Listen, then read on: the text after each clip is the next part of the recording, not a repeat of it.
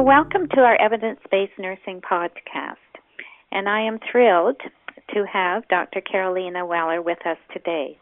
I am an associate editor with the Evidence Based Nursing Journal.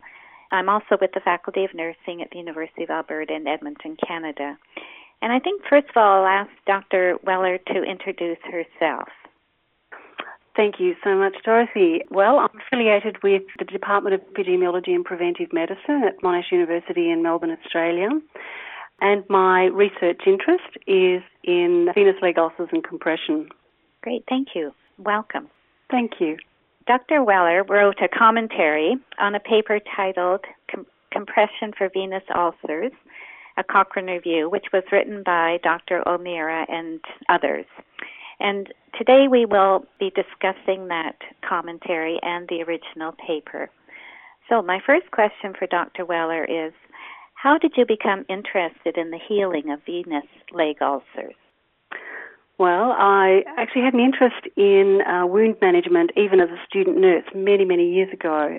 It was evident to me when I was on the spinal unit and I was caring for people with um, pressure ulcers. But Uh, my interest in venous leg ulceration started when I started working in a specialty wound clinic at a tertiary teaching hospital here in Victoria.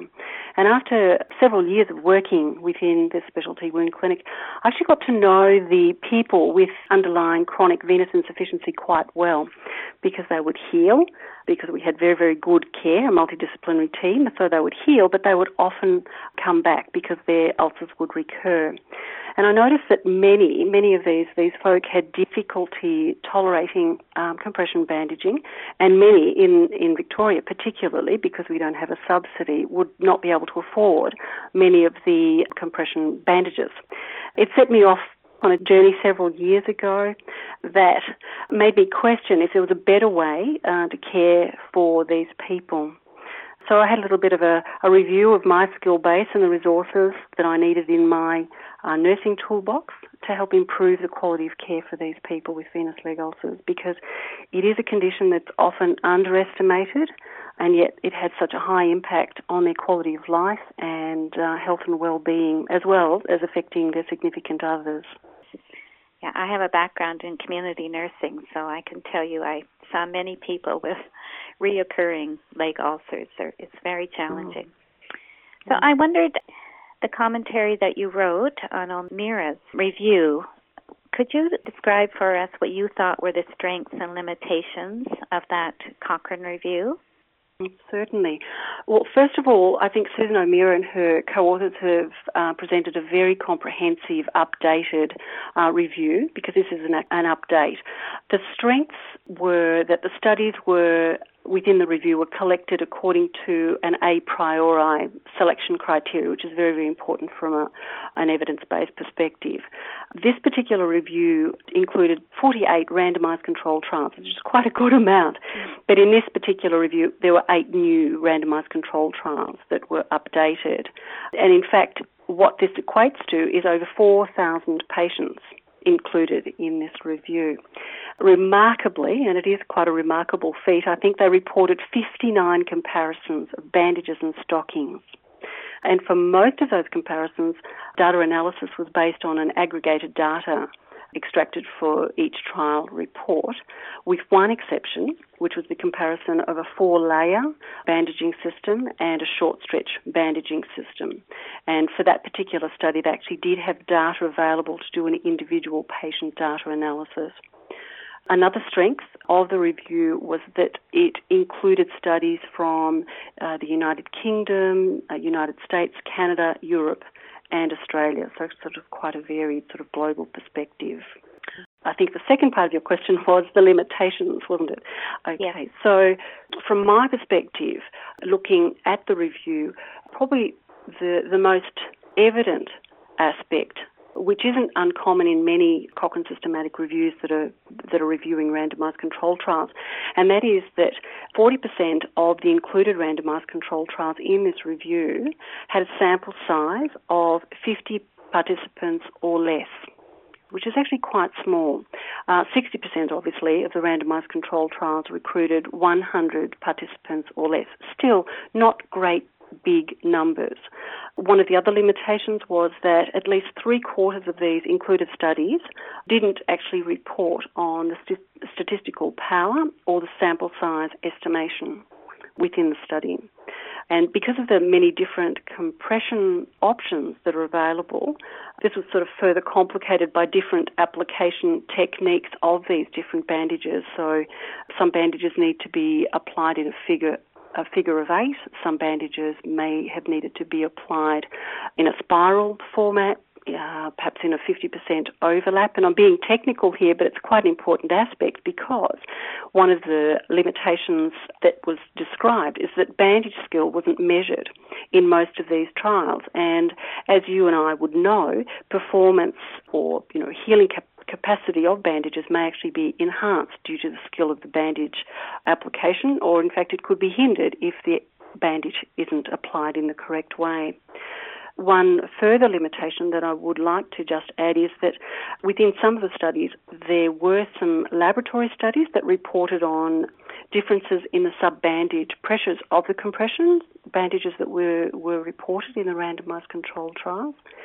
But uh, lab performance sometimes may not reflect clinical application because uh, limbs are dependent, whereas in a lab setting, perhaps they've got the bandage on a on a leg in an upright position right up into the ceiling. So those reflections may not actually be the same for people that are walking with that dependent and swollen limb. Right. Very good points.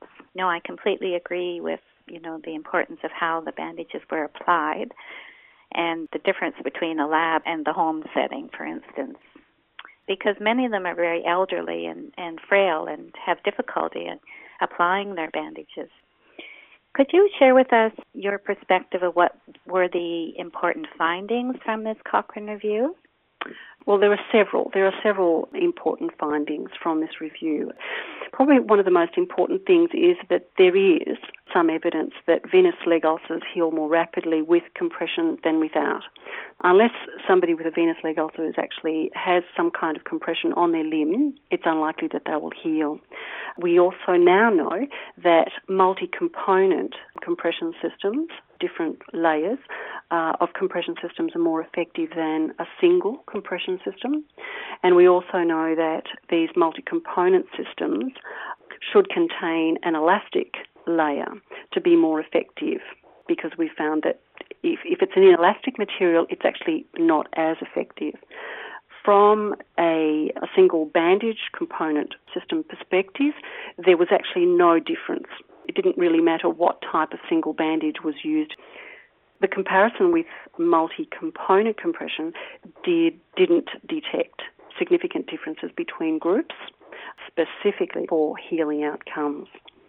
One of the things that has been shown is that the comparison between the four layer bandage and multi component systems that include the inelastic bandage, like a short stretch bandage, indicated that healing with the four layer bandage was actually 1.3 times greater than in the inelastic short stretch bandage, and that actually is a, a statistically significant difference. What then are the practice and policy implications of these findings? Well, from a clinician's perspective, I think the importance of applying a multi-component compression bandage, well, that, that's quite a clear implication, I think. As there are so many different compression systems available, uh, one of the things that I think creates a bit of a problem for nurses is that they can become confused when deciding which is the most appropriate uh, multi-component compression system for their particular patient. And patients vary, and their, their leg shape will vary, their, the size of their leg will vary, their adherence to the bandage will vary.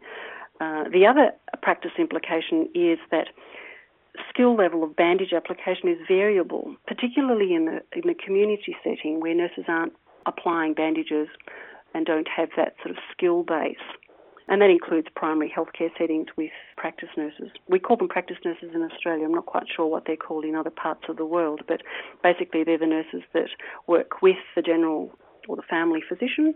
The other aspect from a practice implication perspective is that quite often compression stockings are used by nurses in these community type settings, there's an ease of application and they don't, they don't have to be confused by these 59 comparisons as outlined in the review. Although, as this review does show, healing outcomes need to be further researched. So we don't have the evidence to, to say that compression hosiery or compression stocking is something that can uh, be used in place of a compression, uh, multi-component compression bandage, simply because best practice usually is that we use the compression hosiery to prevent further uh, venous leg ulcers from occurring once healing has taken place. What other research is needed then? You've sort of alluded to this, but if you could just specifically say what else is needed to be done. In vivo subbandage pressure studies need to be done prior to all future compression randomized control trials so that we know as clinicians when we're reading reports of randomized control trials what is the subbandage pressure of these two bandages that are being compared? Because international literature states that the higher the compression so the tighter the bandage the better the healing. And in actual fact that may not be the best way of actually dealing with this problem, simply because the higher the compression, the more likely it is that the patient won't be able to tolerate the tight bandaging on the limb, and therefore compliance might not be as as high. Reporting the level of bandaging skill in each randomized control trial should be perhaps uh, one aspect as well. Also, recording patient compression adherence to the bandage so that we can try and find out what are the possible reasons for non adherence from a patient's perspective. Probably the most important thing, and I don't think it's only in wound care that this is uh, an issue from a randomised control trial perspective and then from a systematic review perspective, and that is that the methodological quality of future uh, venous leg ulcer randomised control trials could be improved. We could certainly do that by ensuring that we've got an appropriate method of randomisation or perhaps making sure that we're generating balanced groups at that baseline level, making sure that we look at sort of allocation concealment so that we're actually clear that you know nobody's been able to sort of uh, put patients into a specific group because I think they'll be doing better in that one. And then also analysing with an intention to treat analysis so that participants who are lost to follow up should be included as a study failure rather than, you know, guessing should we put them into the study and perhaps showing that uh, our treatment is actually better than it actually is. And then a blinded outcome assessment would certainly improve that quality and of course with sufficient power to detect that true treatment effect. And if I could summarise all of that aspect about improving methodological quality by saying that perhaps what we should consider is that the consolidated reporting of clinical trial statement is used as a design tool and not just as a reporting tool when we're reporting randomised controlled trials because I think that would certainly make things easier for people like Susan O'Meara and her team and others who are doing uh, Cochrane systematic reviews. Mm-hmm. Yes, I I completely agree. Yes, I do Cochrane reviews myself, and I couldn't agree with you more that um, yeah, the quality of the evidence needs to be there. Yes. If listeners were to take away one key message from this podcast, what would it be? Multi-component compression systems that include an elastic layer are more effective than single layer compression um, bandages, but I think as nurses we need to remember to include the, the patient in that decision making process before we apply any kind of bandage because unless the patient keeps that bandage on, the venous leg ulcer won't heal. It doesn't matter what else you put onto that bandage. If you don't compress the limb, that venous leg ulcer won't heal. Well said. Good. Well, thank you very much, Dr. Carolina Weller, for sharing with us your expertise and your experience and your knowledge.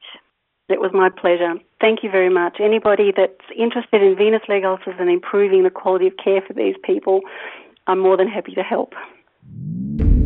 For more information about this program and other BMJ Group podcasts, please visit bmj.com.